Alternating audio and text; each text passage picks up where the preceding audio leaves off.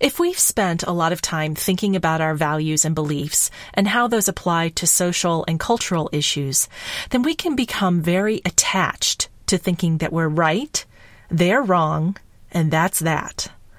But remember, everyone feels that way, and the person you think is wrong thinks they're right, and you're wrong, and that's that we're left with an impenetrable wall between us that only becomes taller as we dig in our heels.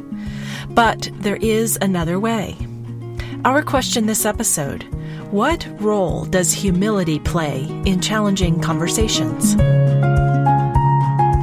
Welcome to episode 34 of How Can I Say This, where we look to build connection and community through courageous conversations. I'm your host, Beth Buelow. Thank you so much for sharing this time with me. In this episode, I'm going to dive a little deeper into the topic of humility, what it means, and why it's important for us to cultivate it if we want to heal the wound of harmful divisiveness. Before jumping into the topic, I invite you to visit howcanisaythis.com for more information about this podcast.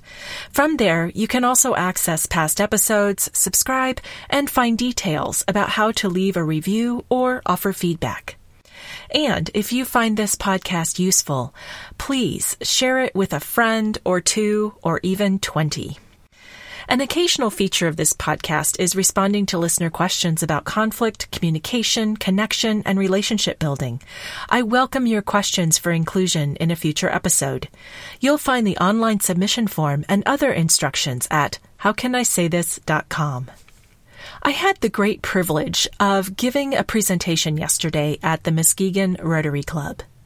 It was titled Four Keys to More Civil Conversations, and I touched on a number of points that I've talked about since the beginning of this podcast, including empathy and the role of curiosity in effective communication.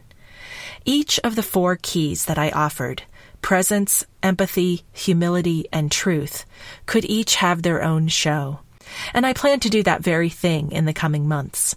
Today, I've decided to kick things off by spending a few minutes talking about humility. In some ways, humility is the master key that unlocks everything else. Let me start with an image. Because humility is one of those abstract concepts that can be challenging to visualize, I did a Google image search on the word, looking specifically for black and white images so that it would match the rest of my PowerPoint slides. Of course, because coordination is all important. One of the first results was the West African Adinkra symbol of Dwennimmen, which is ram's horns. You'll see the image if you go to the web page for this episode at howcanisaythis.com, but I'll try to describe it so that you get an idea right away. Imagine a quadrant of four spirals, one spiral in each quadrant, with the top two facing each other as if they were two rams butting horns. The bottom spirals are a mirror image of the top two. It is a symbol of humility together with strength. According to the source where I found the symbol, quote, the ram will fight fiercely against an adversary, but it also submits humbly to slaughter, emphasizing that even the strong need to be humble. The readiness to learn and to develop wisdom are signaled with this sign. And I have a quick confession to make. I was attached to using this symbol in my presentation, but even going into it, I wasn't sure quite how to handle that it means to fight fiercely and to submit humbly to slaughter. I mean, those are pretty dramatic statements to take to a lunchtime Rotary meeting, and they didn't quite seem to fit with the energy of talking about how to have civil conversations. But I kept the symbol in because even though it seemed extreme, it made sense on a level that I just couldn't put my finger on. And then, as I was standing up there giving my talk, the connection clicked into place. Here's what occurred to me in that moment. The point about fighting fiercely is about standing up for what we believe is right and as necessary, asserting that truth in the spirit of justice and fairness. Sometimes we cross over into self righteousness, which is a more egocentric, arrogant energy that causes us to lock horns with a person with whom we disagree. that's when we are called to submit humbly to slaughter. Not of our physical bodies, but of our ego. It's our ego that needs to be slaughtered, to be drained of the small minded self that clings to our narrow world view. It's the unhealthy, self righteous part of our ego that needs to die in that moment so that we can be open to another person and their point of view. Because we allow our small ego to die, we create space for something new to enter. That new information might be a different perspective on what we believed was true, or it might be a full deconstruction of our worldview, or it could be a doorway to deeper empathy for the person in front of us. That metaphorical slaughter is what's necessary for us to have a connection with others and a clarification of our personal truth. As long as our self important ego is in control, we will be attached to being right. And in this scenario, in order for us to be right, the other person has to be wrong, just like I alluded to in my introduction. Can you tell how being attached to our righteousness can get in the way of being civil with someone?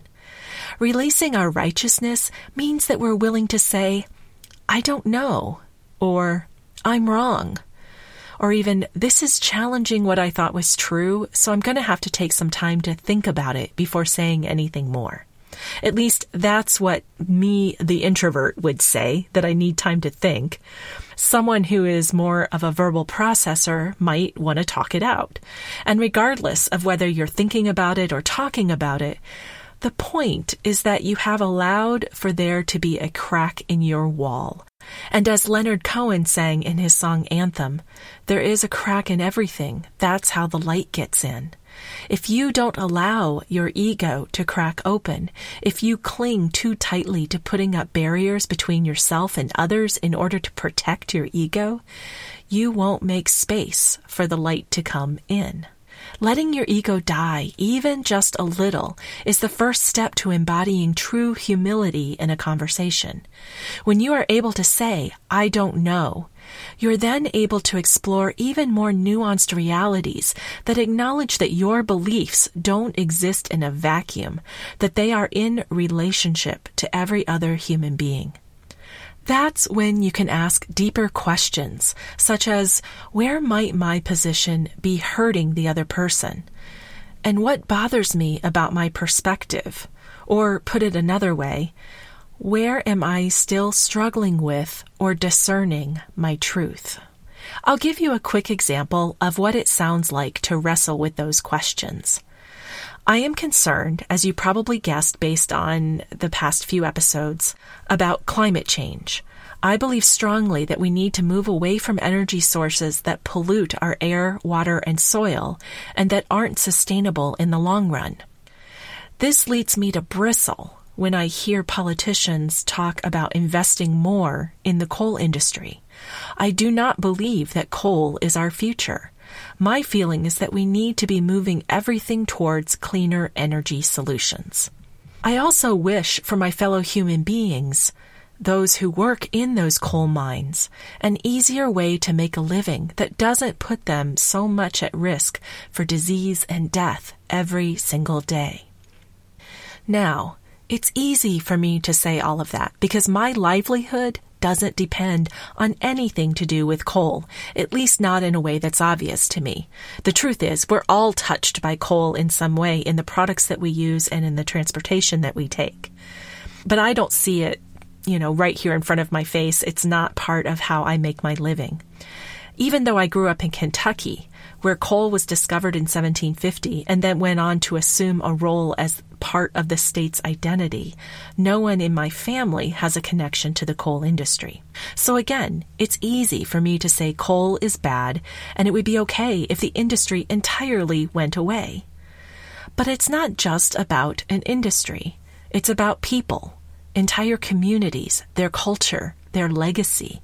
For thousands of families, not just in Kentucky, but in other coal mining communities, coal is their lifeblood. They don't know anything else, at least when it comes to how they make their living. So when I say get rid of coal, what they might hear is that I'm really saying that their way of life isn't worth saving. My beliefs threaten their identity, their sense of safety and security, their contribution to the world of keeping homes warm and fueling transportation of people and goods. And that realization bothers me. I still believe that we need to move away from coal, but by digging behind the science and the facts and remembering that there are flesh and blood people whose lives are impacted by my beliefs, I am called, in fact, I have a responsibility to listen to their perspective. My self-righteous stance is humbled by their stories. If I just keep insisting I'm right and well, they'll just have to find another line of work, then I shut down the conversation and I alienate the very people I need to cooperate with if I want to be a catalyst for positive change. In other words, our ego gets in the way of progress or success, and the antidote is humility.